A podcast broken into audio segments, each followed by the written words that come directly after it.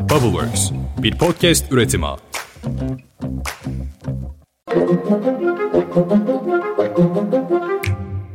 Beş dakikada dünya gündemine hoş geldiniz. Bugün 13 Aralık 2022, ben Özlem Gürses. Tebrikler, pazartesiyi atlattınız. Brüksel, Katar Gate skandalıyla çalkalanıyor. Belçika polisi tarafından yürütülen kapsamlı operasyonların ardından Avrupa Parlamentosu Başkan Yardımcısı Yunanistan PASOK Partisi Milletvekili Eva Kaili'nin önce gözaltına alınması, sonra da tutuklanması doğal olarak Avrupa'da en önemli haber oldu. Hafta sonu boyunca asıl olarak Kaili'nin evinde bulunan ve Katar'dan aldığı tahmin edilen çuvallar içindeki 600 bin avro konuşuldu. Şimdi de Yunanistan Eva Kaili'nin tüm mal varlığını dondurmuş. 9 Aralık'ta Belçika Federal Savcılığı'nın talimatıyla 16 eve baskın yapılmış APD, Sosyalistler ve Demokratlar, İlerici İttifakı ve Yunan Muhalefet Partisi üyesi Eva Kaili ile 3 kişi daha gözaltına alınmıştı. Kaili ve diğer gözaltına alınanların sorgusu devam ediyor. Türkiye'nin boğazlardan geçen petrol tankerlerinden sigorta garantisi istemesi üzerine başlayan sorun çözüldü. Denizcilik Genel Müdürlüğü Karadeniz yönünden Türk boğazlarını geçmek isteyen Rusya'ya ait 24 ham petrol tankerinden 12'sinin talep edilen sigortasının geçerli olduğuna dair teyit mektubunu sunarak İstanbul Boğazı'ndan geçişini tamamladığını açıkladı. İran'da ahlak polisine karşı gösterilerle ilgili bir kişi daha idam edildi. Meşed kentinde iki milis gücünü öldürmek ve dört kişiyi yaralamak suçlamasıyla idama mahkum edilen Mecid Rıza Rahneverd'in cezası infaz edildi. Gösterilerle ilgili idam kararlarına ülke içinden ve dışından tepkiler yükselirken Birleşmiş Milletler idamları kınadı.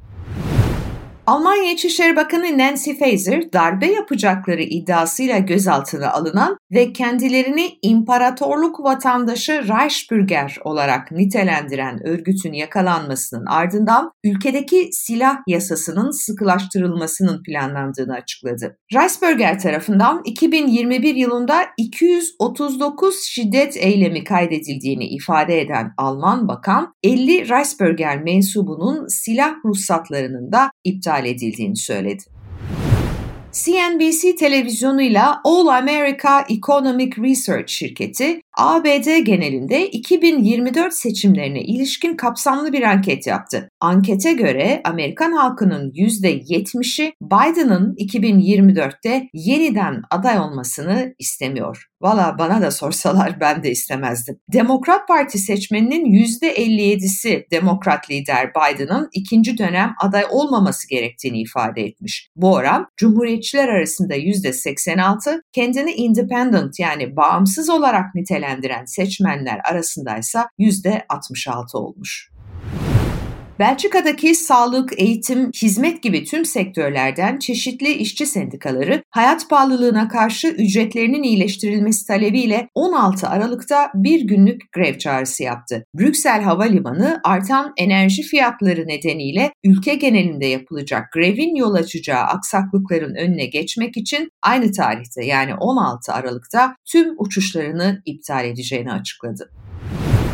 Enerji gerçekten de tüm dünyada büyük krize dönüşüyor. Peki sonsuz enerji mümkün mü? Alternatif enerji konusunda Amerika'dan heyecan verici bir haber geldi. Amerikan Enerji Bakanlığı kaynakları füzyon enerjisi konusunda büyük bir ilerleme kaydettiklerini aktardılar. Resmi açıklama bugün yapılacak. Füzyon yönteminde çok yüksek güce sahip yaklaşık 200 lazer saf altından bir silindirin merkezindeki nükleer yakıta doğru ateşleniyor. Zincirleme tepkimenin sürdürülebilir hale gelmesiyle gelecekte yeni nesil temiz enerji santralleri de inşa edilebilecek. Böylece sıfır karbon salımıyla sonsuz enerji üretilebileceği söyleniyor.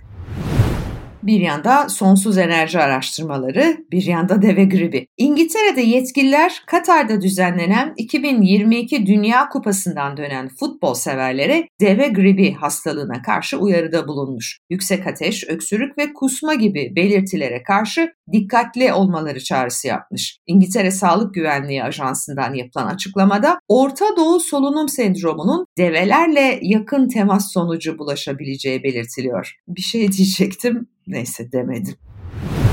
Fransa'nın başkenti Paris'te Fas'ın 2022 FIFA Dünya Kupası'nda yarı finale yükselmesini kutlayan bazı taraftarlarla polis arasında çıkan gerginlik nedeniyle 108 kişi gözaltına alındı. Fransız basını Şanzelize Caddesi'ndeki önceki günkü kutlamalara 20 bin kişinin katıldığını aktarıyor. Polisin göz yaşartıcı gazla müdahale ettiği bazı taraftarlar havai fişek fırlatmıştı.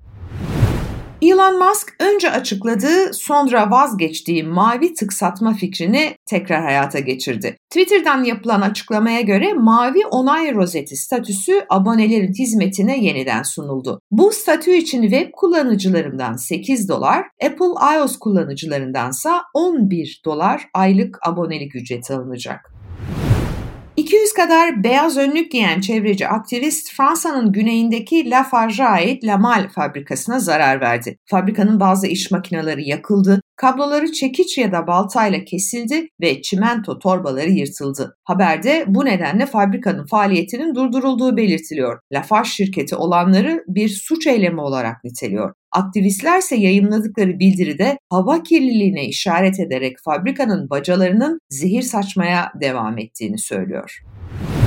Endonezya'da hatırlayın evlilik dışı cinsel ilişkiyi yasaklayan bir yasa tasarısı gündemdeydi. Hah işte o yasa tasarısı parlamentodan geçti. Fakat vali Vayan Koster ülkenin turistik adası Bali'de yasağın adaya gelen turistler için geçerli olmayacağını söylüyor. Yani eğer Bali'ye gidiyorsanız bir turist olarak orada bulunuyorsanız evlilik dışı cinsel ilişki yaşamaya devam edebileceksiniz. Bali valisi Vayan Koster turizm sektörünün olumsuz etkilenmemesi amacıyla bu açıklamayı yapmak durumunda hissetmiş. Ya böyle işte. Bugünlük de 5 dakikada dünyanın gündemi bu kadar. Yarın sabah yine erken saatte görüşünceye dek. Hoşçakalın.